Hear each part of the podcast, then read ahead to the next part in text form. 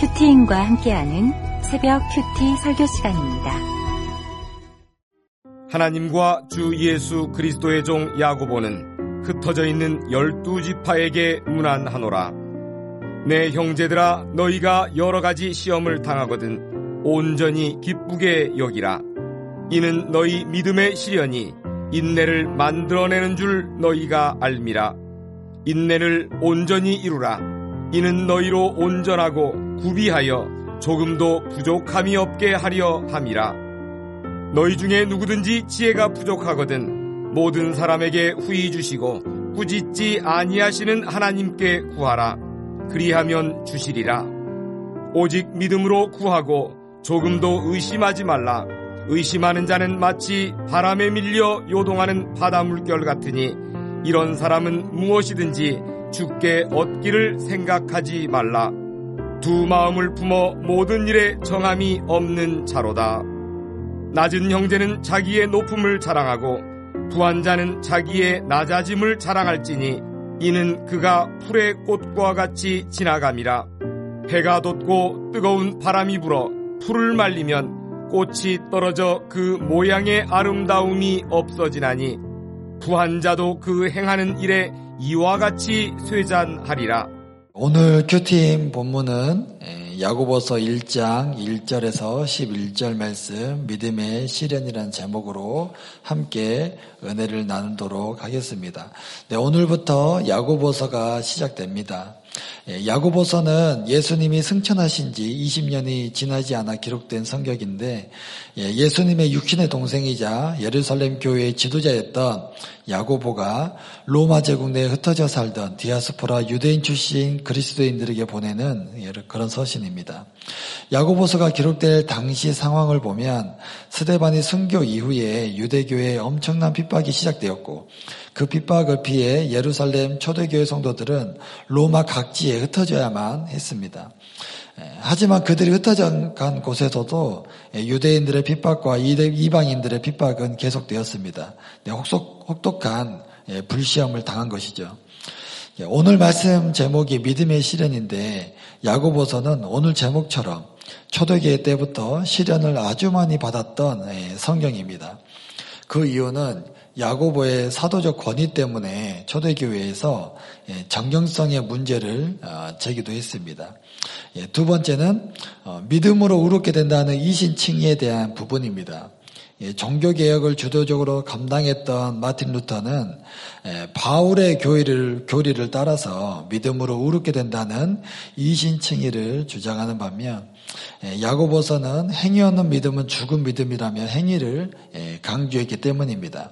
그래서 루터는 야고보서를 향해 복음적인 요소가 하나도 없는 지푸라기 같은 서신이라며 부정적인 평가를 하기도 했습니다.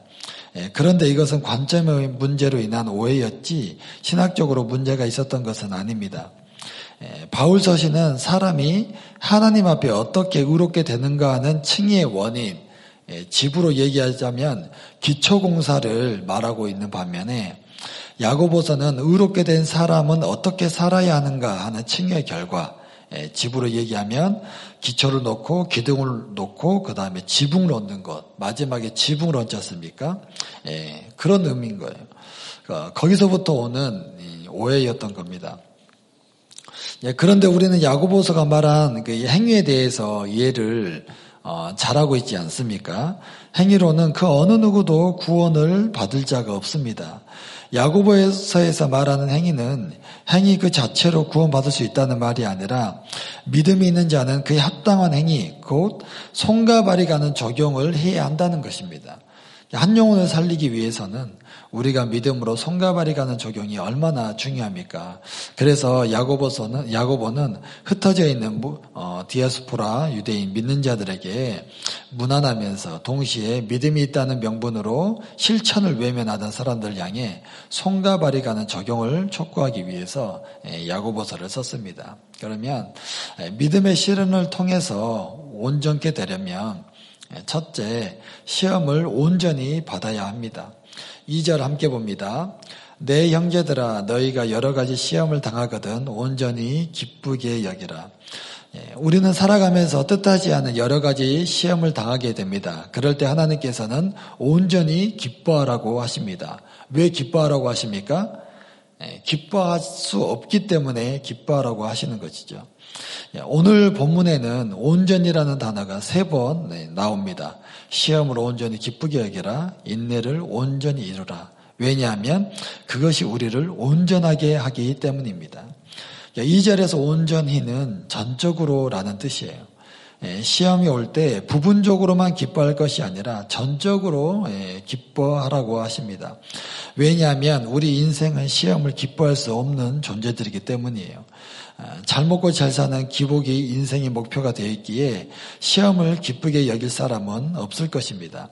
예, 시험과 고난은 내게 아무런 유익이 없고 오히려 내 삶을 망가뜨리는 것으로 생각할 수밖에 없습니다. 예, 그래서 내게 오는 불시험을 해석해 줄 말씀과 공동체가 정말 필요한 것이죠. 목장에서 고난의 불시험을 십자가로 통과해서 그 살아난 간증을 우리가 듣고 살아야 하는 거예요. 나 혼자서는 할 수 없는 것입니다. 예, 보고 싶은 것을 보고 보고 싶은 것을 보는 것이 아니라 봐야 할 것을 봐야 한다고 하셨잖아요. 그래서 우리는 목장에서 무엇을 봐야 합니까? 고난을 어떻게 말씀으로 해석했으며 어떻게 손과 발이 가는 적용을 했고 어떻게 살아났는지 그 얘기를 보고 들어야 하는 거예요. 나의 눈이 열리도록 목장에 붙어가며 여러 가지 시험을 해석받고 가야 합니다. 고난과 시험을 기쁨으로 받아들여야 하는 이유는 3절에 나와 있듯이 믿음의 시련이 인내를 만들어주기 때문입니다. 아, 예수님을 믿는 성도들에게 계속 닥치는 믿음의 시련은 인내라는 아름다운 열매를 맺게 하십니다. 그러면 인내를 통해 우리에게 주어지는 유익은 무엇입니까? 4절 아, 함께 봅니다. 인내를 온전히 이루라. 이는 너희로 온전하고 구비하여 조금도 부족함이 없게 하려 함이라.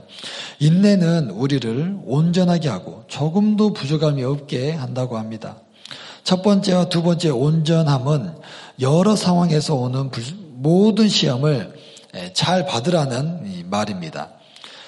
어, 남자들이 군대를 가면 바로 부대 배치를 받지 아, 않잖아요. 훈련소에서 먼저 훈련소, 훈련소에 가서 한 6주간 모든 종류의 훈련을 다 받습니다. 내가 받고 싶은 훈련만 받을 수가 없어요. 화생방은 싫으니까 안 받고 행군은 싫으니까 안 받고 사격은 재밌으니까 사격만 추구장창 받을 수가 없는 거예요. 다 받아내야 합니다. 온전함이란 이런 의미예요. 그러면 어떻게 됩니까? 예, 우리가 우리에게 오는 시험을 피하지 않고 내가 받고 싶은 시험만 받는 것이 아니라 모든 것을 피하지 않고 다 받으면 어떻게 됩니까? 예, 너희로 온전하고 구비할 조금도 부족함이 없 얻게 된다고 합니다. 모든 종류의 시험을 피하지 말고 온전히 받으면 다 받으면 그 시험과 고난을 통해 우리는 주님을 만나게 되고 말씀이 들려 온전하게 된다고 하시는 거예요. 부모 고난, 뭐 자녀 고난, 물질 고난, 배우자 고난, 또 직장의 고난 이런 것들이 오면 피하지 말고 있는 그대로 다 받으라고 하는 거예요. 왜 괴로웁니까? 고난이 올 때.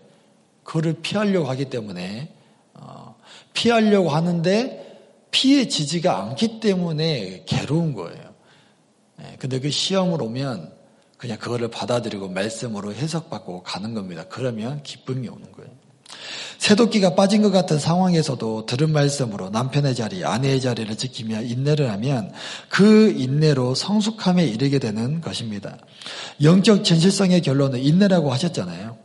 인내로 우리는 성숙에 이르게 됩니다. 어, 가장 위대한 성숙은 예수님께서 우리 죄를 위해서 나의 죄를 위해서 십자가에 못 박혀 돌아가신 것인데 나밖에 모르던 내가 나만 살고자 했던 내가 어, 고난과 인내를 통해 내 배우자와 내 자녀를 위해 주어질 수가 있는 것입니다. 그러니까 고난이 축복입니다. 예, 고난을 통해 나도 살고 온 가족이 살아나는 은혜를 우리는 누리게 됩니다. 적용 질문 드립니다. 지금 나는 어떤 시험을 당하고 있습니까? 그 시험을 온전히 기쁘게 여기고 있습니까? 아니면 회피하고 있습니까? 예, 믿음의 실현을 통해 온전케 되려면 두 번째 지혜가 넘치는 목장에 물어야 합니다. 5절 함께 읽겠습니다. 너희 중에 누구든지 지혜가 부족하거든 모든 사람에게 후히 주시고 꾸짖지 아니하시는 하나님께 구하라. 그리하면 주시리라. 네, 이어서 야고보는 시험을 통해 온전케 되기 위해서는 하나님의 지혜가 필요하고 그 지혜를 얻기 위해 세상이 아닌 하나님께 구하라고 권면을 합니다. 어떤 고난과 어떤 사건이 생기면 자동 반사적으로 세상 지혜, 세상적인 그런 지혜를 찾고 구하게 되는 경우가 있지 않습니까? 하나님을 찾고 의지하는 것이 아니 먼저 사랑과 세상의 지혜로 해결하려고 하는 것이 우리의 연약함입니다. 예, 물론 전문적인 지식과 그 분야의 어, 지식을 찾는 것은 당연한 일입니다. 하지만 우리의 예상과 기대는 믿으면 안 된다고 하셨지 않습니까? 아, 그 전에 세상적인 뭐 지혜를 구하기 전에 하나님께 지혜를 먼저 구해야 되는 거예요. 분별을 먼저 해야 하는 것이죠. 어, 이 사건이 왜 왔는지. 예. 언제나 하나님의 말씀으로 해석이 되어야 해석이 아, 언제나 하나님의 말씀으로 해석이 되어야 해결이 된다는 것이 우리 삶의 방식이 되어야 되는 겁니다. 그러니 우리는 인간적인 내 예상과 내 기대를 믿지 말고 하나님 앞에 내가 어찌할 수 없음을 인정해야 합니다. 그리고 말씀 묵상을 통해 내가 해야 할 손과 발이 가는 적용이 무엇일지를 묵상해야 합니다. 또한 지혜가 가득한 목장에서 모든 것을 나누며 믿음의 권명과 해석을 받아야 하는 것이죠. 그러면서 나의 숨어 있는 동기와 악한 죄를 깨닫고 회개를 해야 됩니다. 그러면 하나님께서 지혜를 후에 주신다고 합니다. 음, 이 말은 너그럽게 무조건 기꺼이란 의미를 가지고 있습니다. 하나님은 자신의 부족함과 죄를 고백하고 그 시험에서 돌이키기 위해 지혜를 구하는 자를 책망하지 않으십니다. 목장에는 전문가도 없는데 얘기를 들어봐야 무슨 도움이 되겠냐며 의심이 올라오는 그런 연약한 분들도 계십니다. 하지만 두세 사람이 모인 곳에는 하나님께서 함께 계신다고 하셨어요. 목장은 친목 모임이 예, 아닙니다. 성령의 살리는 의논을 하는 곳이에요. 하나님의 말씀을 듣고 나누는 곳이기에 목장에 무슨 선한 것이 있냐, 있겠냐며 의심하지 말고 참석해서 하나님의 말씀을 잘 들어야 합니다. 봐야 할 것을 봐야 한다고 하셨어요. 모든 고난과 사건 속에서 우리는 들어야 할 것들을 들어야 합니다. 내 힘과 내 능으로는 세상적인 방법으로는 어찌할 수 없기 때문입니다.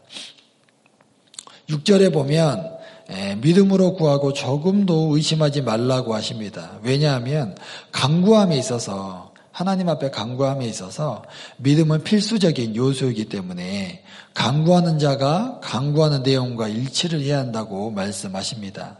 세상의 풍파에 휩쓸려 요동하는 바다 물길 같이 어, 같은 우리가 세상으로 흘러 떠내려갈 수밖에 없는 그런 우리가 잔잔할 수 있는 것, 평안할 수 있는 것, 바로 말씀 앞이고 공동체 앞이고 목장입니다. 자꾸만 두 마음을 품게 되는 저와 여러분들을 온전하고 구비하여 조금도 부족함이 없게 하시려는 하나님의 어, 세팅인 것이죠.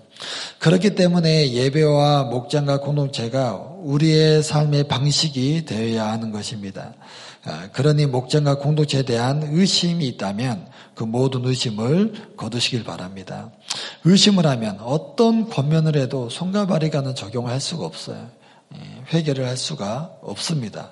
모든 의심이 다 어, 거두어지기를 소망합니다.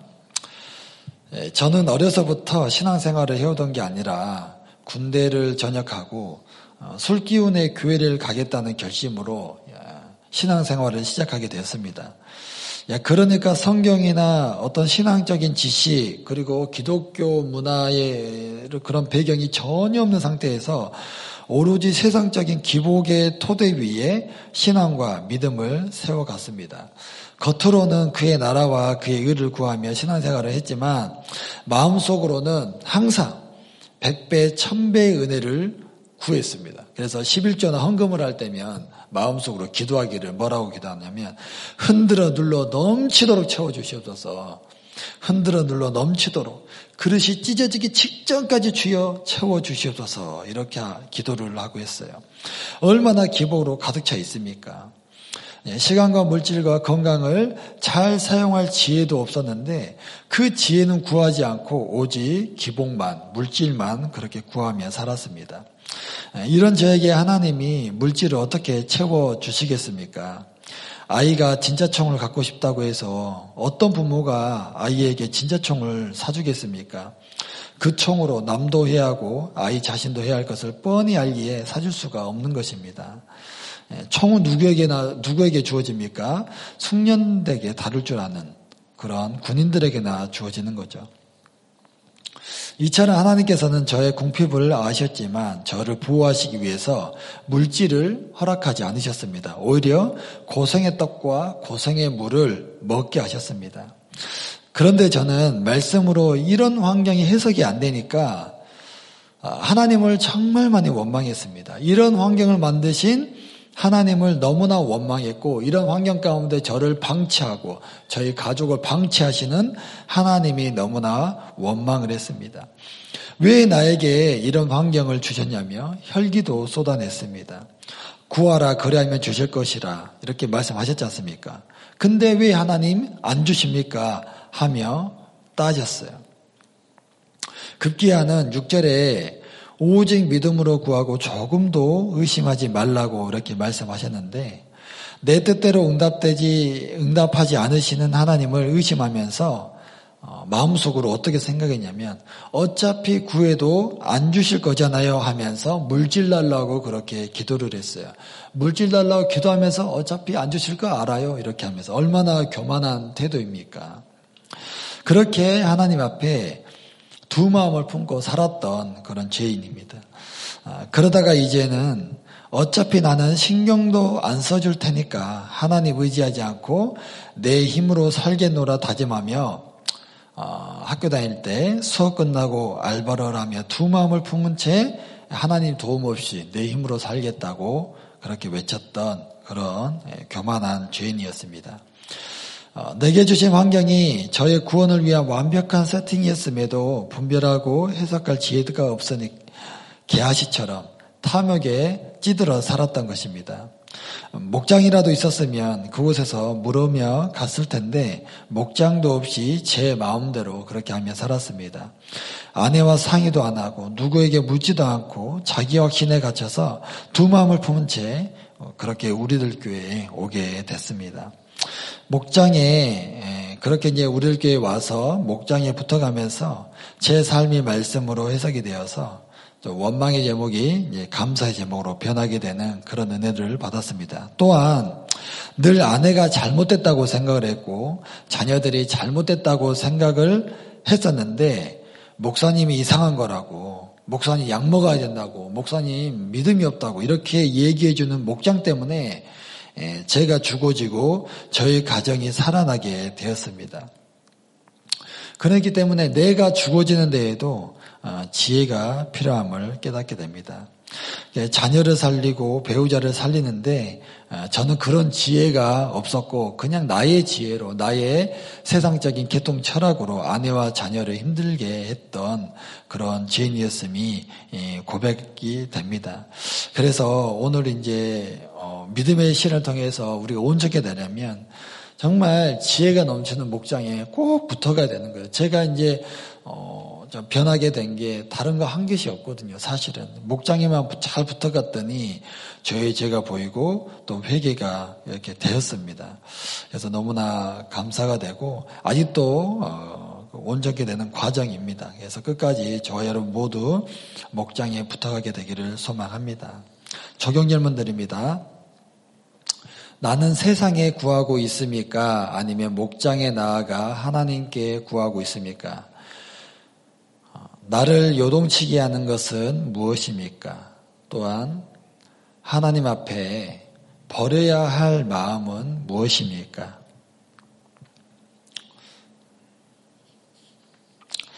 세 번째로 예,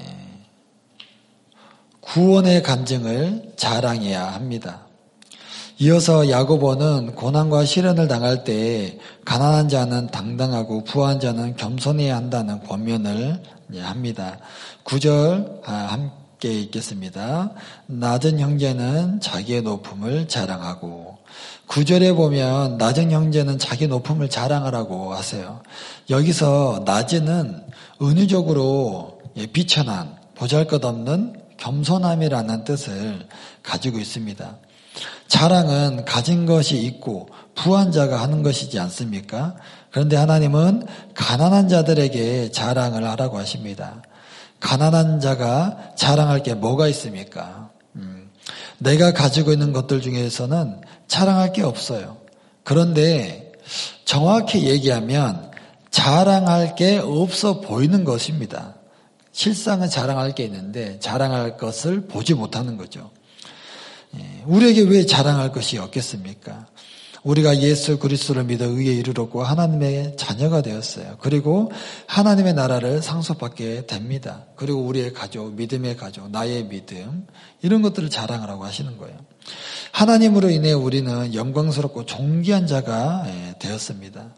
그렇기 때문에 고난으로 인해 마음이 가난해질 때 고난을 통해서 만난 나의 하나님을 예, 자랑할 수 있어야 합니다. 고난과 시련을 겪으면 모든 게 원망스러워 보이기 마련입니다. 삶 자체를 부정하고 싶고 모든 것을 벗어나 떠나버리고 싶은데 떠날 수 없는 이 환경이 너무 싫습니다. 부모의 자리, 아내의 자리, 남편의 자리가 너무 싫고 묶여 있는 것이 너무나 싫습니다. 하지만 그 환경을 통해 내 죄를 보게 하시고 구원에 이르도록 인도하시니 예, 낮아진 환경이 내게 딱 맞는 환경임을 예, 믿어야 합니다. 그래서 나의 구원을 이루기 위해서 고생의 떡과 고생의 물을 허락하신 어, 거식물 믿어야 하는 것이죠. 어, 그 가운데서도 하나님의 말씀으로 내 삶이 해석이 되면 그 은혜를 예, 자랑할 수가 있습니다. 말씀으로 해석이 되면 나를 힘들게 하던 어, 부모님과 배우자, 자녀, 가난 등을 자랑할 수가 있게 되고 또 나의 연약함, 나의 낮아짐, 수치와 제고백을 약지로 삼아 높음을 자랑하며 영혼을 살려낼 수가 있게 됩니다. 어, 이어서 부자는 어, 이어서 이제 부자들에게 권면을 합니다. 10절 함께 읽겠습니다. 부한 자는 자기의 낮아짐을 자랑할지니 이는 그가 풀의 꽃과 같이 지나감이라. 야고보는 부한 자도 가난한 자들처럼 자랑할 것이 있다고 합니다. 하지만 자랑의 내용은 다릅니다. 부한 자가 자랑할 것은 바로 자기의 낮아짐이에요. 여기서 낮아짐은 낮은 신분이란 뜻과 자신의 죄를 깨닫고 낮아지는 영적 낮음이라는 그런 의미를 가지고 있어요. 부한 자들은 세상에서 자랑할 것이 너무나 많이 있습니다. 예, 크고 넓은 집, 좋은 차, 좋은 시계, 좋은 옷, 이런 것들 자랑할 것이 정말 많이 있습니다. 하지만 하나님께서는 어, 내가 손에 쥐고 있는 것을 자랑하지 말고 죄사함의 은혜를 자랑을 하라고 하십니다. 죄 가운데서 죽을 수밖에 없는 내가 하나님의 죄사함의 은혜로 살아났으니 내 죄패를 고백하면서 그 은혜를 자랑해야 되는 거예요. 부한 자나 가난한 자나 자랑할 것은 오직 나를 죄 가운데서 살리신 그 예수 그리스도 십자가의 보혈의 은혜 그 은혜를 자랑하라고 하시는 거예요. 손에 쥐고 있는 부귀와 명예 세상에 주는 것은 너무나 좋아 보이고 그것을 소유한 삶이 영원할 것 같지만 뭐라고 말씀하십니까? 풀의 꽃처럼 말라버리고 시들어버리는 일시적인 삶이라고 얘기를 하세요. 아무리 가진 것이 많아도 결국 풀의 꽃과 같이 시들고 사라져버리게 될 인생이라는 것입니다. 그래서 우리는 11절의 말씀을 마음에 새기고 세상과 물질을 바라봐야 하는 거예요. 세상에 대해서, 물질에 대해서 눈이 열려야 되는 겁니다. 눈이 안 열리니까 자꾸 개아시처럼 탐심으로 살아가게 되는 거죠. 그러나 우리가 하나님의 말씀으로, 구속사의 말씀으로 사람에 대해서, 그런 물질에 대해서 열리는, 영원히 열리는 은혜가 있어야 되는 거예요. 11절 함께 봅니다. 해가 돋고 뜨거운 바람이 불어 풀을 말리면 꽃이 떨어져 그 모양의 아름다움이 없어지나니 부한 자도 그 행하는 일에 이와 같이 세전하리라. 그러니까 우리가 밤새도록 찾고 갖고 노력하고 노력해서 얻고자 하는 것들이 결국은 뜨거운 바람이 불 때 풀이 말라버리고 꽃이 떨어져 아름다움이 없어져 버린다고 해요. 예, 제가 제 책상에 고사리를 키우고 있는데 그 고사리가 이제 잘 크다가 겨울 되니까 히터를 틀잖아요. 뜨거운 바람이 막 나오는 거예요. 그러니까 얼마 못 가서 다 말라 죽어버렸어요. 예. 그래도 이제 아쉬워서 아직도 그 고사리를 버리지 못하고 가지고 있는데 우리가 추구하는 것, 우리가 소유하려고 몸부림치는 것이 뜨거운 바람이 불어버리면 마지막에 다 말라버린다고 합니다. 이 11절의 말씀이 오늘 우리 마음 가운데 새겨져서 어, 자꾸 부귀를 누리고 싶은 욕심과 욕망, 숨은 동기, 탐심 이런 동기들이 자꾸 힘이 완전히 잃게 되기를 예, 소망합니다. 그래서 우리는 이 세상의 부여와 부귀를 누리는 것이 아니라 하나님의 말씀을 믿고 살고 누리는 그런 팔복의 어, 사람들이 되기를 소망합니다. 예, 낮은 형제는 자기의 높음을 예, 자랑하라고 하셨습니다. 그런데 이 높음은 세상적인 높음이 아니라 하나님의 자녀된 신분을 자랑하라고 이렇게 말씀하셨는데 하지만 저는 제 삶이 워낙 낮았고 가난하기 때문에 잘된 친구들을 보면 열등감에 사로잡혀서 늘 부러워했습니다. 한 번씩 이제 친한 친구들을 뭐 만날 때가 있는데 그 친구들을 만나면 모두가 다 고급 외제차를 타고 예, 다녀요. 근데 저만 13년 된 낡은 차를 이제 끌고 다니니까 그 열등감은 말로 할 수가 없었습니다. 예, 그래서 애써 예, 생각하기를 그래 목회자는 좋은 차를 타면 안 돼. 안 좋은 차를 타야 돼라고 생각하면서 열등감을 어, 내려놓기도 하고 그랬습니다. 그러나 마음속에는 언젠가는 언젠가는 어, 내가 너희들보다 더 잘 될 거야. 어, 너희들보다 더 잘 되는 모습을 반드시 보여줄 거야. 라며 이를 바득바득 갈면서 그렇게 살았어요. 그런던 와중에 시작된 어, 아들 선택의 야구부, 야구 선수 생활은 어쩌면 제 삶을 바꾸고 제 야망을 이룰 수 있는 수단이 되겠다는 한 줄기 빛처럼 느껴졌습니다. 아들은 그냥 야구가 좋아서 시작을 했었는데 실력이 성장하고 팀에서 인정을 받게 되니까 점점 제 안의 욕심과 야망이 아들을 덮어버렸습니다. 물질 우상에 아들을 제물로 바쳐서 저의 야망을 이루려고 했던 것입니다. 아들의 신앙에는 그다지 관심은 없었고 오히려 아들에게조차 기복적인 기도를 알려주며 하나님을 이용하게 만드는 그런 죄인임이 인정이 되어서 예, 회개가 됩니다. 세상의 부귀가 풀들의 꽃처럼 마르고 떨어질 것들이었지만 예, 저는 목회자임에도 불구하고 그것이 영원히 나를 높아지게 해줄 것만 같아서 아들에게 모진 말과 모진 상처들을 쏟아내면서 야구를 어, 시켰던 것이죠. 예, 바다의 물결처럼 그리스도를 믿는 형상은 없고 오직 세상에 휩쓸려 두 마음을 품은 채 저도 죽고 아들도 죽이는 그러한 삶을 살았습니다. 하나님의 말씀이었고, 근데 말씀이 들리지 않으니까 저의 죄가 보이지 않는 거예요. 그러니까 계속 그 아, 잘못된 방향으로 그렇게 나도 죽고 아들도 죽이는 길로 갔던 것이죠. 그러다가 우리들 교회에 와서 말씀 묵상을 할 때, 예, 그때 좀 야구를 그만해야 한다는 깨달음을 주셨고, 또 목장에서도 또 주일 말씀을 통해서도 여러 번 그렇게 야구를 그만둘 것을 그렇게 깨닫게 해주셨지만 높아지고자 하는 출세하고 부해지고 높아지고자 하는 어, 그런 제 마음을 내려놓지 못했습니다. 심지어 그 무렵에 아들이 어, 얼굴에 야구공을 맞아서 광 대표가 함몰되는 일이 있었어요.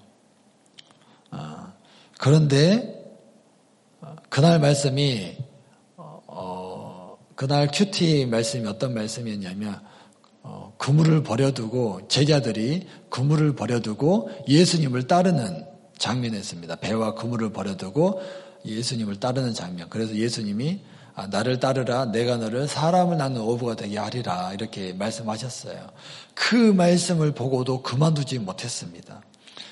끝까지 아들을 기복으로 밀어붙였던 거예요. 그런데 하나님께서는 어, 그 해에 역대상 큐티 말씀으로 저와 아들이 믿음에 이룰 수 있도록 또 저를 설득해 주셨습니다. 특히 큐티를 통해서 다윗이 솔로몬 이 성전 건축할 수 있도록 재료를 준비해 준 것 여러분 기억하시죠? 그런 거를 보면서 어, 아들의 구원을 위해서 내가 준비하고 있는 것은 하나도 없고 오히려 우상 성전 세우는 것에 혈안이 되어서 부단히 준비하고 있음을 깨닫게 되어서 회개하게 되었습니다.